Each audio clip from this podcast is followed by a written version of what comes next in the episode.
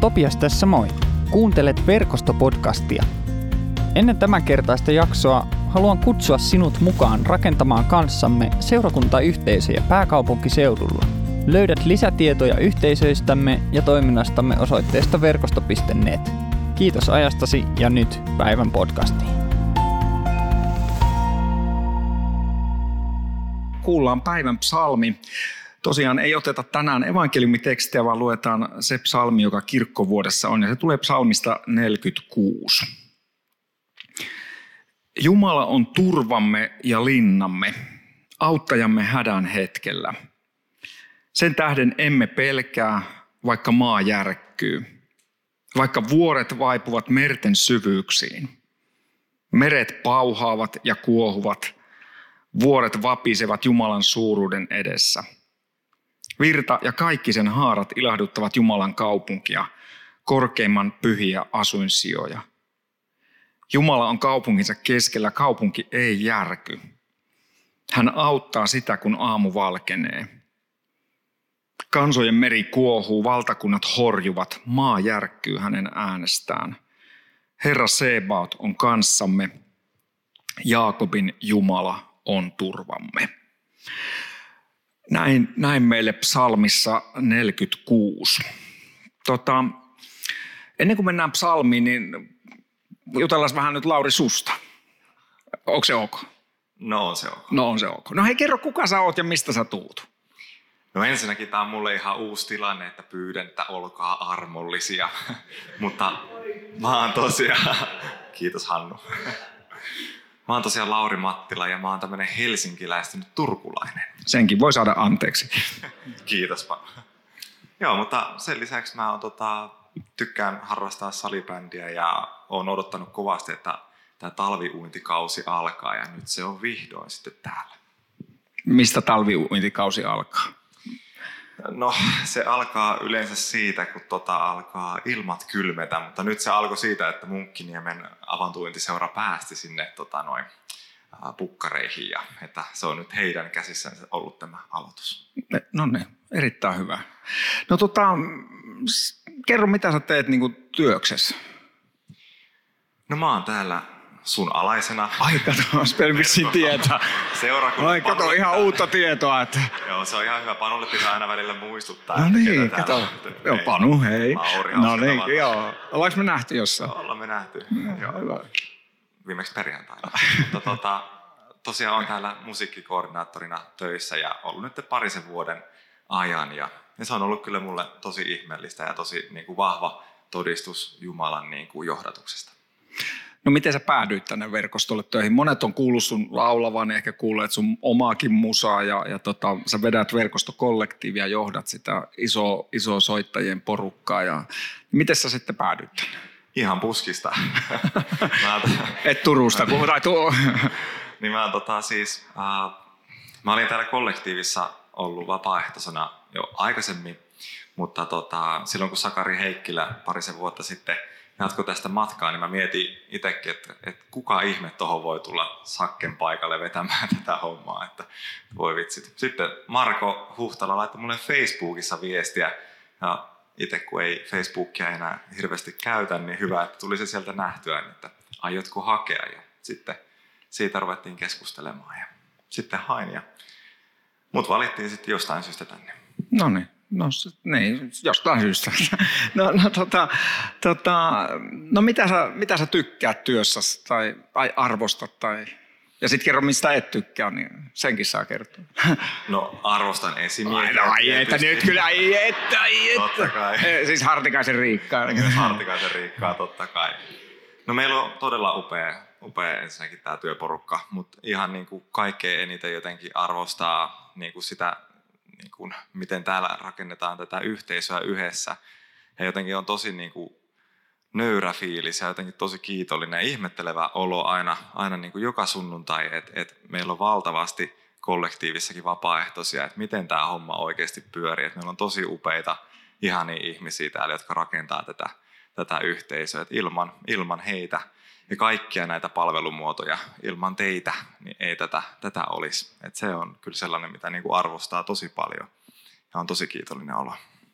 No tota, jos joku nyt kuuntelee tätä ja miettii, että no en mä osaa soittaa tai en mä osaa laulaa, ja, et, niin miten sä rohkaisit sitä, mikä, mitä, mitä ihminen voi niin seurakunnassa, tai jos nyt puhutaan verkostosta, meillä on, meillä on kolme yhteisöä, kohta neljäs yhteisö, Tinja lähtee johtamaan tuolla Roihuvuoressa. Meillä on pienryhmiä. Mitä pitäisi ihmisen tehdä, että hän voisi löytää paikkansa? No mä rohkaisen rukoilemaan ja jotenkin miettimään sillä, että, että, että mikä on sulle sellainen kiva asia, mistä sä tykkäät, mikä niin kuin, onko sulla jossain jotain paloa tai ootko sä erityisen, tai koetko sä olevas hyvä jossain, että, että jostain niin kuin sellaiset on tullut ja mä uskon, että ne tulee Jumalalta, että on palo johonkin tiettyyn asiaan ja joskus se, niin kuin meilläkin on tosi monia eri, eri vaihtoehtoja olla täällä palvelemassa, niin joskus se voi olla myös sitä, että hei, että tuu kokeilemaan. Että ei siihen tarvi heti sitoutua, että okei, okay, että sä oot ensimmäistä kertaa täällä, että nyt joka sunnuntaina sitten oot täällä näin joko messubändissä tai keittämässä kahvia. Että ei vaan, että sä voit tulla kokeilemaan. Ja jotenkin sellainen ajatus, mitä Perttu Pölönen tykkää usein sanoa, että ei ole olemassa epäonnistumista, on vaan onnistumisia ja mahdollisuuksia oppia. Ja se on jotenkin sellainen, mistä itsekin jotenkin tykkää tosi paljon, että ei ole, että, että täällä ei, ei ole sillä niin kuin mitään mokia, että moka on vaan lahja sit niin kuin ylipäätään. Että, että tervetuloa rohkeasti kokeilemaan ja sillä tavalla sitä löytää myös itsellensä kivoja paikkoja ja palvelemisen muotoja. Ja mi, mi, mitä sä saasit aikaa, jos me niin kuin annetaan omat lahjamme eteen tai käyttöön, niin mitä siitä sit seuraa? Niin kuin? Mitä siitä seuraa? No siitä seuraa ainakin mun mielestä tosi paljon hyvää. Et, et helposti nykyaikainen maailma ja ihminen on jotenkin tosi niin kuin itse niin kuin keskinen, itse orientoitunut ja ajattelee, että kaikista niin kuin self-help kirjoista ja tällaisista saa itselle, että sieltä tulee se niin kuin jotenkin tarkoitus itselle ja sieltä löytää sen, että, että niin kuin onnellisuuden elämää. Mutta ainakin mä oon kokenut sen, että niin kun itse on palvelemassa ja antaa muille, niin saa paljon enemmän itse myös siitä. En mä tiedä, oliko tuossa lauseessa mitään järkeä, mutta et, et mä koen, että ainakin se, että kun sä oot antamassa – niin sä myös itse saat siitä paljon. Ja meillä verkostolla on myös ollut jotenkin tosi tärkeänä arvona se, että kukaan ei myöskään polta itteensä loppuun vapaaehtoishommissa, vaan ne, ne tehdään just niitä niin kuin omien, omien niin kuin voimavarojen ja halukkuuden mukaan sitten ollaan palvelemassa. Sellaista. Hyvä. Entäs pienryhmät? Oletko ollut koskaan mukana? Oon. On no. itse asiassa no. Marko Huhtalan no, no niin, se on, kato, no mitäs, minkälainen on pienryhmä?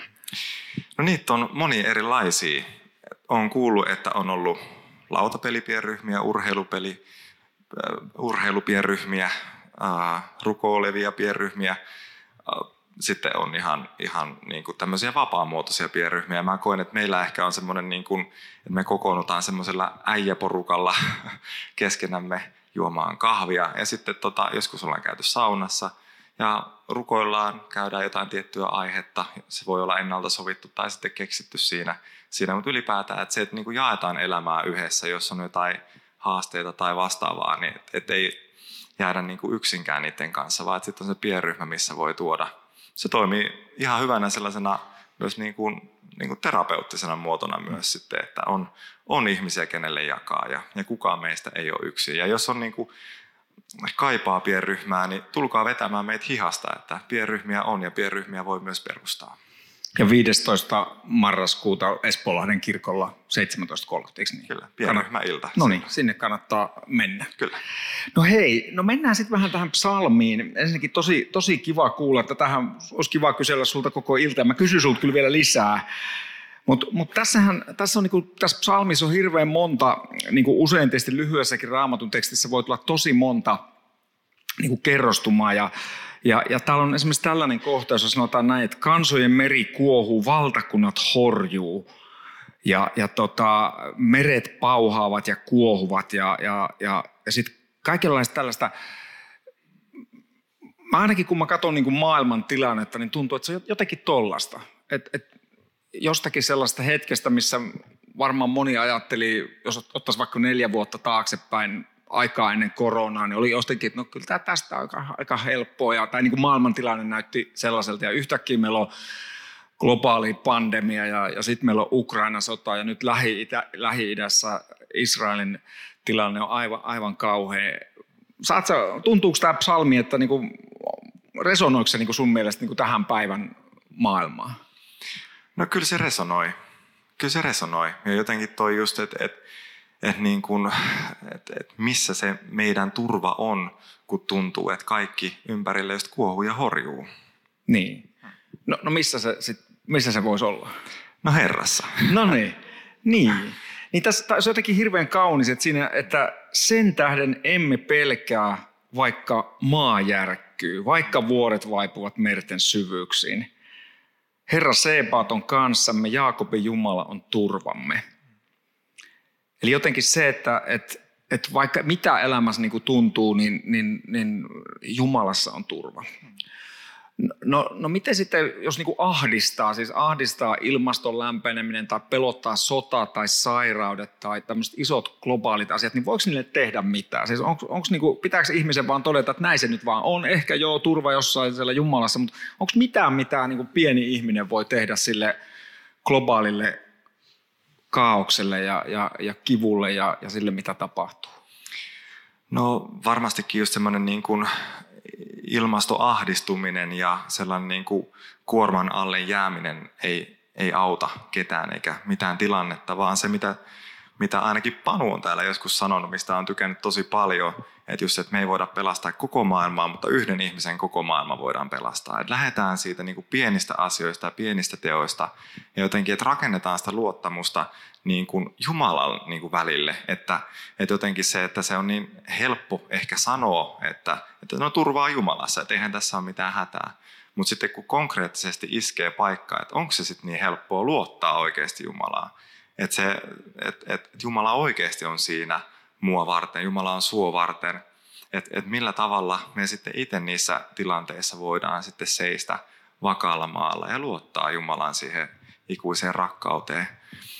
Että jotenkin lähti siitä niin kuin just se, että suhde, suhde just yläkertaa, että itsellä on turvallinen, hyvä olla. Ja sitten sitä kautta lähtee levittää sitten ympärilleen yksi asia, yksi ihminen kerralla. Että ei haukkaa liian iso palaa, palaa kakusta, kakusta kerralla ja sitten saa vatsanpuruja siitä, siitä vaan, Joo. että just pieni, pieni askeli. No niin, eli, eli voi isä, ikään kuin lisätä sitä toisen ihmisen luottamusta siihen turvaan Jumalassa, kun pysähtyy hänen kohdalleen. Just näin.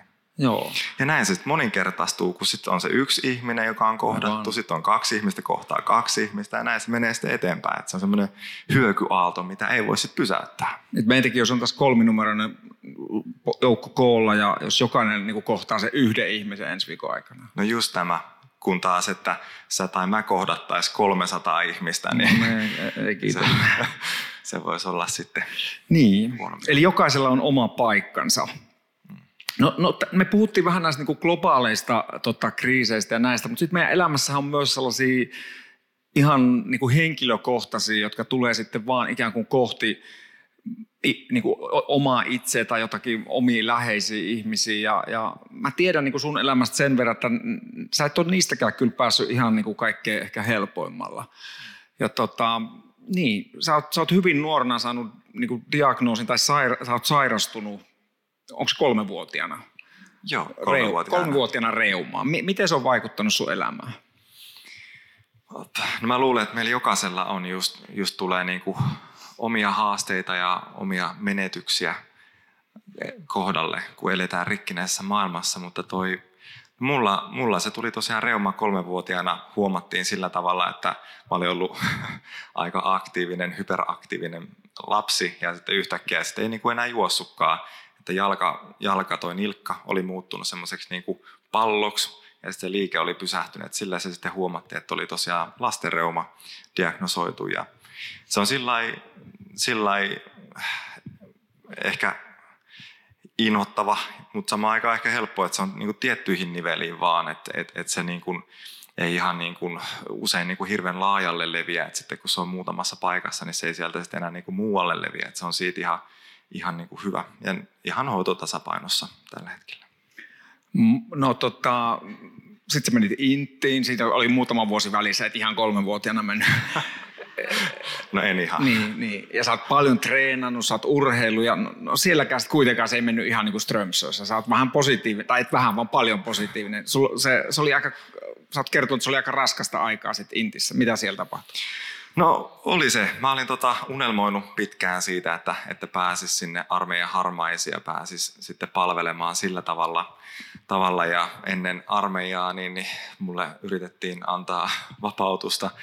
Mä sitten en halunnut sitä, niin sitten lopetin lääkkeet siihen ja sen jälkeen päätin, että minä en kerro sitten lääkäreille, että mulla on tällaiset lääkkeet käytössä, niin sitten pääsin sinne ja pääsin siellä toteuttamaan sitten omia haaveita ja unelmia, mutta sitten tosiaan sitten vähän yli puolen välin, kun oltiin menty, niin, niin sitten se hoitotasapaino, sitten kun oli hölmönä jättänyt lääkkeet pois, niin ei tietenkään sitten ihan hirveän hyvin mennyt, niin paheni tilanne sitä aika paljon, että, että mä en sitten pystynyt oikein enää marssimaan enää muodossakaan mukana. Ja muistan yhdeltä, yhdeltä oltiin, oltiin semmoisessa johtamisharjoituksessa, missä mun piti lukea karttaa. Ja mä olin jo siinä kaikki kipulääkkeet ottanut mitä pystyy ja mä yritin lukea sitä karttaa. Ja mä näen kun tähdet vilisee sitä karttaa pitkin, niin koetappa siitä löytää reitti sitten perille, että Tähdet kyllä siinä, joo, mutta mm-hmm. se sitten tosiaan keskeytettiin 70 päivää ennen sitä armeijaa niin loppua, että vuonna 2016. Joo, no, no tota, palataan vähän sitten tuohon, niin kun sä sanoit, että sulla on turva Jumalassa, se ei kuitenkaan ollut aina sun elämässä niin, että et, et, miten, miten Jeesus löysi sut, tai sä löysit Jeesuksen, miten siitä nyt halutaankaan sanoa, niin mitä siinä sitten tapahtuu? No mä oon kasvanut, mä jotenkin koen sillä, että mä oon kasvanut uskoon, mutta samaan aikaan mä oon tehnyt myös semmoisen, äh, mulla on niinku selkeä päivämäärä mielessä, että on tehnyt uskon ratkaisun, mutta et, et mä koen, että et on ollut tosi siunattu, että että Jumala on ollut mun elämässä tosi paljon läsnä just sukulaisten ja, ja tota, rukoilevien isoäitien ja iso, isoisien kautta sitten. Mutta tosiaan se oli sitten, että mä oon Vivamon Raamattukylässä ollut pitkään vapaaehtoisena näyttelijänä ja tota, se on ollut hengellinen koti itselle. Mutta silloin mä mietin kanssa, sitten kun kasvo ja oli, oli noin niin kuin just täällä niin 2000 niin kuin kymppiluvun vaiheilla, että, että minkä takia Jumala ei näyttäydy mulle samalla tavalla kuin se näyttäytyy jollekin toiselle. Että, että esimerkiksi yksi oli nähnyt unessa, että, että, että on tämmöinen käsikirjoitus tulossa ja sitten se tulikin. Että, että miksi mulle ei tule tollasta. Että, että Jumala ei varmaan sitten rakasta mua, kun mä en niin kuin saa niin koe Jumalalta yhtä paljon kuin joku toinen kokee. Ja tämähän oli niin kuin ihan mäntyä mentiin siinä, mutta että se oli jotenkin sama kokemus, että mä tiesin, että Jumala on olemassa, mutta mä jotenkin luulin, että Jumala ei rakasta mua jostain syystä. Mutta sitten armeijassa sitten mä muistan, kun oli mennyt hommat jotenkin sillä tosi hyvin ja tuli semmoinen olo, että Jumala oli jotenkin tosi läsnä, niin mä tajusin sen, että mä itse asiassa, että Jumala on koko ajan rakastanut mua, Jumala on koko ajan ollut mua lähellä, mutta mä en ole itse päästänyt. Mä oon pitänyt siinä sellaisen niin kuin turvaväliin jonkun ylpeyden tai jonkun vastaava, että mä en ole antanut Jumalan olla siinä. Sitten mä muistan, että mä tein sen päätöksen, että Jeesus, että mä haluan, niin kuin, mä haluan oppia rakastaa sua. Wow. No, no mitä sä sanoisit jollekin, joka miettii, että no hyvähän se on Laurin puhua, että, mutta ei se Jumala mua kuitenkaan rakasta, ainakaan yhtä paljon kuin Lauria. Hmm. Sä oot pohtinut sitä, mm, niin, rakastaako Jumala jokaista yhtä paljon? Todellakin rakastaa. Mistä sä tiedät?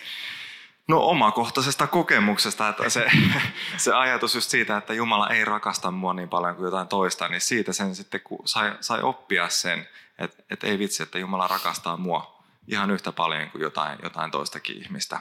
Ja samalla se näyttäytyy myös, myös jotenkin siinä, että, että, että kun huomaa, että kun itse katsoo jotain, ketä syvästi rakastaa, niin on, on niin kuin jotenkin tosi niin kuin helppo nähdä sillä, että, että Jumala katsoo tällä tavalla meitä jokasta.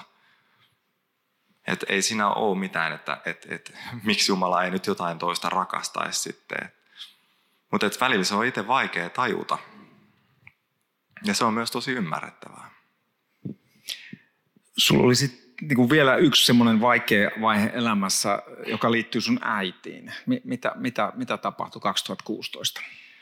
No siinä samalla kun tota, äh, oli armeija sitten tullut päätös siitä keskeytymisestä ja itse kipuili sitten sen kanssa, että oli jotenkin, tuntui siltä, että ei, ei niin kuin, niin kuin petti kaikki läheiset, petti itsensä, petti kaikki läheiset siitä, että ei niin kuin pystynyt suoriutumaan siitä, mitä oli ajatellut ja unelmoinut ja, ja tavoitellut. Niin sitten tota, siitä kaksi viikkoa suurin piirtein niin, niin äiti menehtyi yllättäen. Ja mä oon tajunnut sen jälkikäteen, että, että, että Jumala antoi mulle lisäaikaa siinä äitin kanssa. Että mä olin sen kaksi viikkoa, sitten sain, sain vielä hänen kanssaan olla täällä, täällä maan päällä. Ja mä muistan äiti viimeiset sanat mulle oli, silloin oli ollut tämä Raamattokylän, just tämä ihmisen poika näytelmä vähän aikaa sitten ihmisen tota, toi pääsee sen aika, niin siinä kun tota, Jeesus kysyy Pietarilta, että, että, että Simon, rakastatko sinä minua, niin mä sitten leikkisesti kysyn äitiltä tätä ja äiti vastasi sitten, että en. Mutta hän sitten heitti vitsillä sitä, että totta kai hän rakasti. Mutta et, et jotenkin oli, jotenkin sen koko kaksi viikkoa, mitä sitten siitä olisi ollut, niin mä olisin ollut kiinni armeijassa. Nyt se oli jotenkin, vaikka itse oli silloin tosi pettynyt siihen ja tosi rikki, että se loppu, niin on jälkikäteen nähnyt valtavaa Jumalan siunausta siinä, siinä, että asiat meni niin kuin ne meni. Ja kokenut muutenkin siinä, että, että jotenkin Jumalan tosi vahvaa läsnäoloa. Et koska et oli tullut se vahva Jumalan niin kuin kohtaaminen, oli tullut se, että, että Jumala rakastaa mua ja tehnyt sen päätöksen, että hei, mä haluan oppia Jeesus rakastaa myös sua. Niin oli kohde sitten, sitten kenelle olla kiukkunen ja heittää kysymyksiä, kun oli jalka kipsissä leikattuna, makaa sängyllä yksin, menettänyt äitinsä, oman niin kuin elämän tuki, tukipilarin. Niin että oli just sillä, että, että oli kohde, kenelle olla, olla niin kuin vihainen ja surullinen. Eikä tarvinnut sitten siinä kohtaa, että en tiedä, jos ei olisi Jumala tullut siinä kohtaa itselle, itselle läheisemmäksi, niin miten olisi sitten mennyt. Eli, eli voisi sanoa sille, että, että kun joskus niin on sellaisia markkinalupauksia niin, niin seurakunnista ja meillä kristityllä, että hei kun sä tuut uskoon, niin kaikki sun ongelmat ratkee.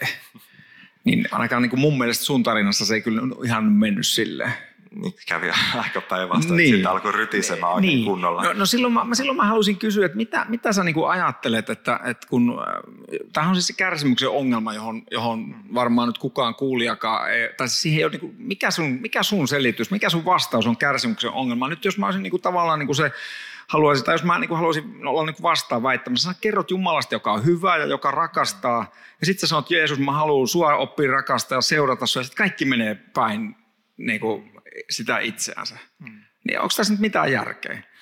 No ei siitä niin kuin sinänsä omasta perspektiivistä kun katsoo, niin ei todellakaan ole aina mitään järkeä. Mutta se, me ei nähdä Jumala-perspektiiviä, me ei nähdä, miten Jumala näkee kaikki tilanteet. Ja jotenkin tossakin sillä että et kyllä niin kuin just toi lapsuuden sairaus, mikä yhä edelleenkin on, niin on kasvattanut tosi paljon. Että en mä olisi se ihminen tänä päivänä, kuka mä oon nyt tällä hetkellä, jos ei olisi ollut sitä, jos ei olisi ollut niitä kipuja, sairaalakäyntejä. Ja sitten just tämä niin kuin oman rakkaan läheisen menettäminen, niin kyllähän se on aina ihan kauhea paikka, mutta tietää myös, että, että mihin hän on mennyt paljon parempaan paikkaan.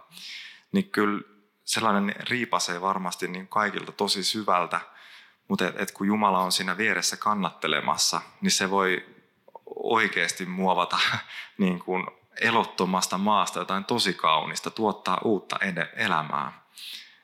Et se ei tuohon varmaan ole sellaista niin kuin yksinkertaista helppoa ratkaisua, mutta jotenkin se, että, että me ei, me ei niin kuin pystytä ihmisinä näkemään sitä Jumala-perspektiiviä. Että siihen pitää vaan jotenkin luottaa sitten. Niin siis joskus sitä pohditaan, niin kuin, että, no, tai, tai että jotenkin no Jumala, Jumala halus tai, tai näin, tai ainakin, niin kuin, niin, niin, mitä sä ajattelet, että onko nämä niin semmoista Jumala nyt niin halus, että sun että sulla on nämä sairaudet tai, tai, tai että läheinen kuolee, niin, mm. niin, niin onko se, niin kuin, että se on tämmöisen rikkinäisen maailman niin kuin vaan realiteetteja, jotka tapahtuu ja jotenkin Jumala kääntää niistä kuitenkin hyvää vai mitä siinä tapahtuu? No Jumala ei varmasti halua sitä, että meillä olisi kipuja, että me menetettäisiin läheisiä, mutta että se on varmasti tämän maailman just, just se, että kun eletään rikkinäisessä maailmassa ja täällä tapahtuu tosi hirveitä ja kammottavia asioita, mitä me ei pystytä ikinä ymmärtämään. Mutta että Jumala kääntää niitä just tälleen, mm. tälleen hyväksi ja voitoksi. Ja on se niin kuin lupaus siitä annettu meille.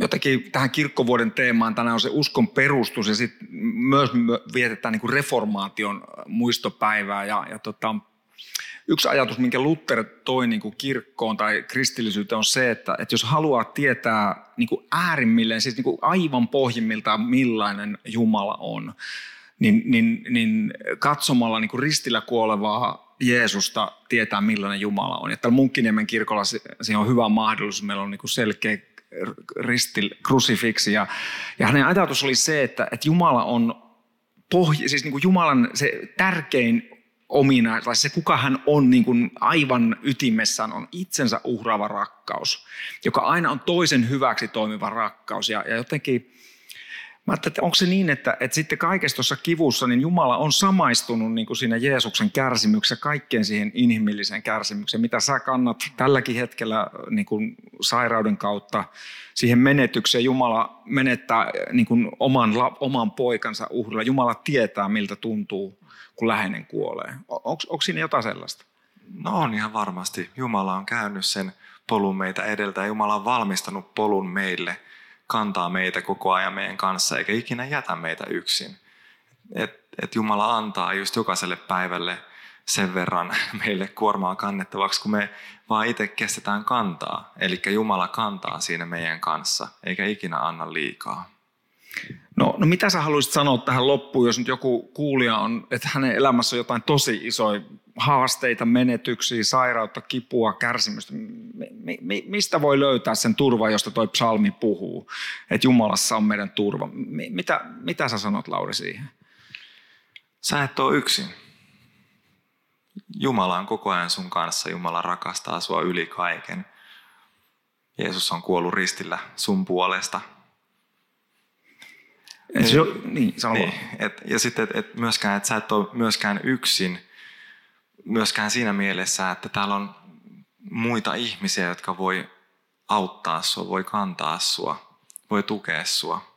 Et mä niin kuin rohkaisen siihen, että lähtee, lähtee just puhumaan, puhumaan ystäville, jos on jotain, ylipäätään puhumaan, hakeutuu terapiaan, tulee pienryhmään, tulee tänne – No entäs jos joku miettii, että onko Jumala ollenkaan olemassa? Onko tämä nyt ihan niin kuin vaan satuhommia?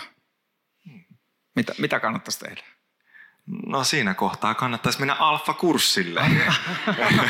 Kato, täällähän saa monta maksettua mainosta. Ei kyllä ole, ei, käsikirjoitusta on niin kuin muutaman sanan verran. Että, no ihan hyvä vastaus. Joo. No, no, no, mutta seuraava alkaa vasta tammikuussa, niin mitä muuta voi tehdä? Ja mun palkka ei oikeasti riipu tästä näin, että Panu kyllä on että hyvin maksanut muutenkin ilman näitä. Ei rakkaat verkostolaiset mahdollistatte palkanmaksuja. Pidetään Mutta tota, mä jotenkin rohkaisin siihen, että et, et, et, myöskin se, että on niin kuin vapaus epäillä. Ja jotenkin se, että et, et, et, niin kuin rohkeasti tulla juttelemaan, rohkeasti tulla kysymään, rohkeasti antaa omia niin kuin näkemyksiä, miten on ymmärtänyt, ymmärtänyt asioita. Sitten voidaan keskustella, keskustella niistä ja löytää sitten ehkä uusia näkökulmia.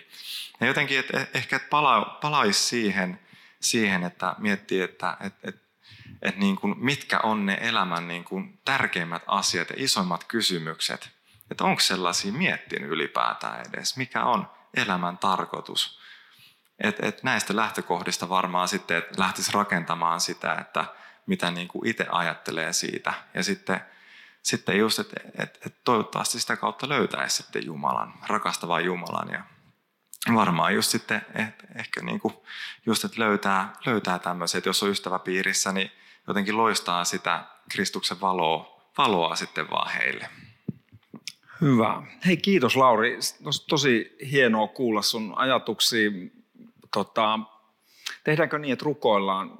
Rukoillaanko vähän kumpikin ja, ja rukoillaan erityisesti myös sun puolesta, joka tänään kannat erilaisia kipuja ja, ja, ja, tota, ja elämän, elämän haasteita. Eikö niin? Rukoillaan. Rakastava Jumala, pyhä, kaikkivaltias, taivaallinen Isä.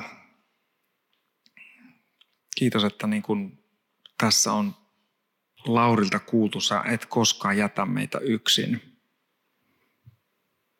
Tule pyhä henki tähänkin hetkeen niin, että me voidaan tuntea ja, ja, ja, ja niin, että et me tunnetaan sinun rakkaus ja hyvyys siinä elämäntilanteessa, missä itse kukin meistä on.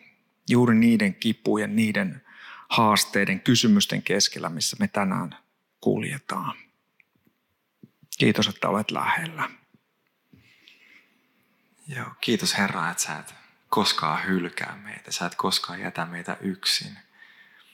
Kiitos siitä, että, että me saadaan yhdessä, yhdessä kantaa kaikki, kaikki meitä särkyneitä ja haavoitettuja sun eteen, Herra, tässä hetkessä. Me halutaan rukoilla, rukoilla heidän puolesta ja jokaisen meidän puolesta, että sä voisit jotenkin, jotenkin meidän haavoi eheyttää tänä iltana ja jotenkin antaa sellaista niin kuin varmistusta, että, että me ei olla yksin. Kiitos Herra, että me saadaan, saadaan tulla yhdessä sun eteen ja kantaa, kantaa toinen toistamme. Isä, rukoillaan sitä, että sä voisit myös lähettää meidät, niin kuin Lauri sanoo, kohtaamaan sen, sen ihmisen, jonka sä kulloinkin tuot meidän elämämme tielle. Täytä meitä sun rakkaudella, että me voidaan siitä rakkaudesta käsin rakastaa toisiamme ja, ja tuttuja ja tuntemattomia. Isä, kiitetään myös siitä, että sä tunnet meidän elämämme ihan syvimpään, kaikkein salatuimpaan saakka. Sä tiedät meidän elämän asiat, meidän haasteet, pettymykset, mikä mikä sydäntämme painaa. Kiitos, että tässä hetkessä saadaan myös jättää se, tai ne asiat, joita, joita emme toivoisi elämässämme olemaan. Saamme jättää omat ö, syntimme, tekomme, sanamme, ajatuksemme, laiminlyöntimme, asenteemme, joten me tiedetään rikkovan sua ja lähimmäistämme ja tätä luomakuntaa, meitä itsemme vastaan. Kiitos, että sä et koskaan meitä katso vihaisesti, vaan, vaan sä katsot meitä lempeän rakkauden silmin. Tässä hetkessä haluan vakuuttaa sulle ystäväni, että, että Jumala on rakastanut maailmaa, Jumala on rakastanut sinua niin paljon, että hän antoi ainoan poikansa Jeesuksen. Että, että sinä, joka häneen haluat uskosi ja turvasi laittaa, et joutuisi koskaan kadotukseen, vaan saisit ihan kaikki sen elämän, elämä, joka alkaa jo tässä hetkessä ja kantaa läpi kaikkien myrskyjen. Vaikka kansojen meri kuohuu ja valtakunnat horjuvat ja maa järkkyy, Herra Sebaat, sinä olet meidän kanssamme. Jaakobin Jumala, sinä olet meidän turvamme. Saa julistaa sinulle synninpäästön Jeesuksen kolkatalla vuotaneen veren vuoksi isän ja pojan ja pyhän hengen nimeen.